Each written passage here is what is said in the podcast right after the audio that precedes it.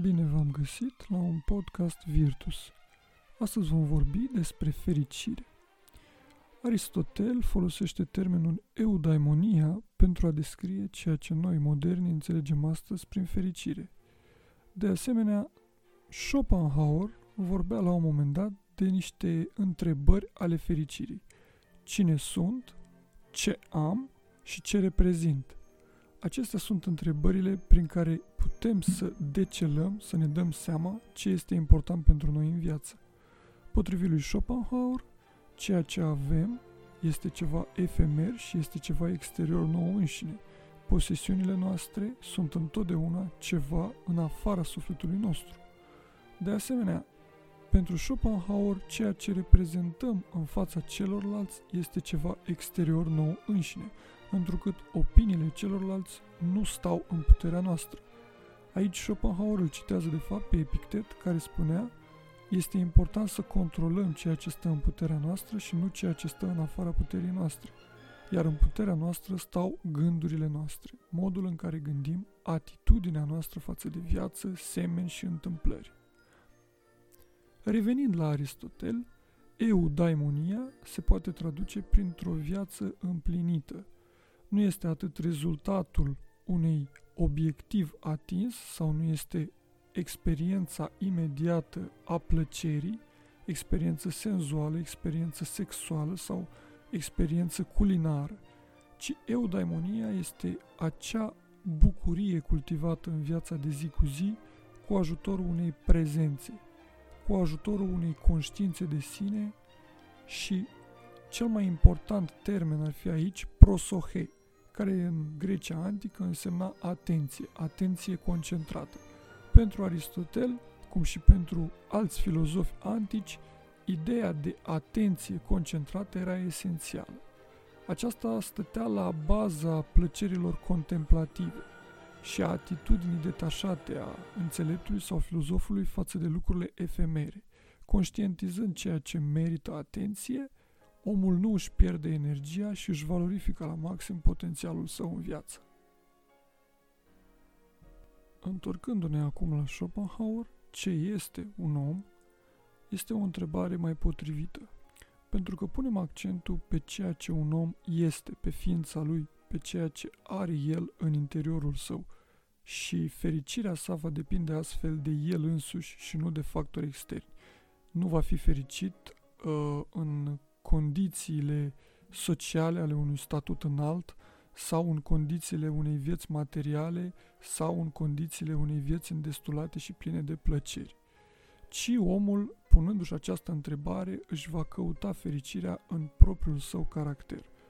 Caracterul fiind ceea ce un om este, modul său de a-și organiza viața, de a-și valorifica timpul, valorile în care crede, ceea ce el face, simte și gândește în viața de zi cu zi, simplu spus, alegerile sale de viață și intențiile sale din câmpul acțiunii și gândirii.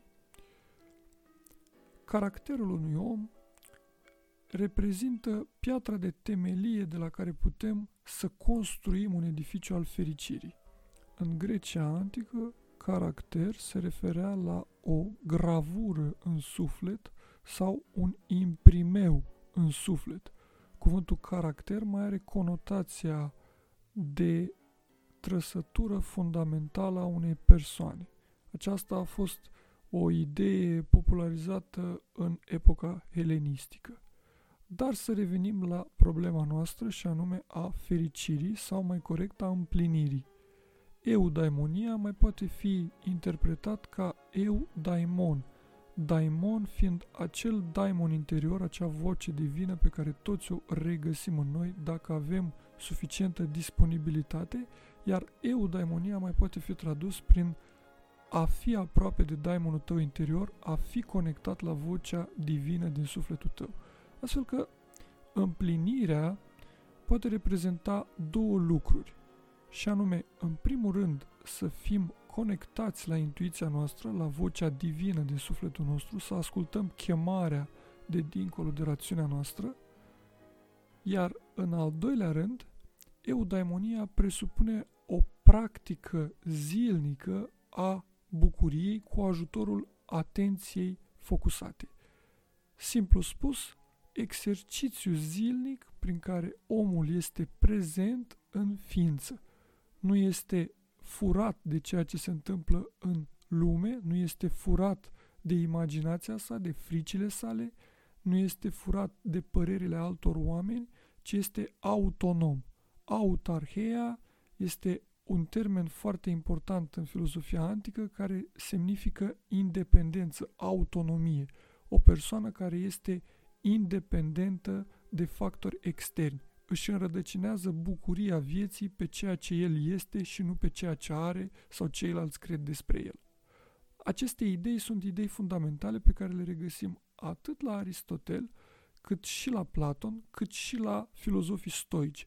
Putem spune că este un trunchi al culturii filozofice antice, ideea de autonomie, prin care o persoană își determină singură destinul cu ajutorul alegerilor sale și a practicii sale de viață.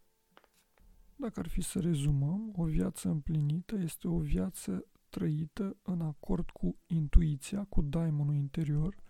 O viață împlinită este o viață în care persoana practică autarheia, și anume o autonomie a gândirii și a experienței în raport cu lumea, în raport cu aparențele, în raport cu ceea ce cred ceilalți oameni. Și nu în ultimul rând, o viață împlinită presupune o practică, un exercițiu al atenției concentrate. Atenția este acea prosohe, cum o numeau grecii, este abilitatea noastră de a trăi în prezent. Și doar trăind în prezent putem fi conectați la daimon și putem construi ceea ce grecii numeau un caracter puternic. Trăind în prezent, suntem de fapt în realitate. Ființa este ceea ce suntem noi în prezent și exercițiul nostru de a fi prezenți în realitate. Dar a fi prezenți nu înseamnă a fi cadrați, a fi cuplați la realitatea cotidiană așa cum vine ea, ci a o trece prin filtrul minții noastre, a alegerilor noastre și a intențiilor noastre. Astfel că a fi prezent nu înseamnă a fi plat sau a fi o persoană comună, ci a fi o persoană liberă, conștientă și capabilă de a simți și trăi bucuria independent de factori exteriori.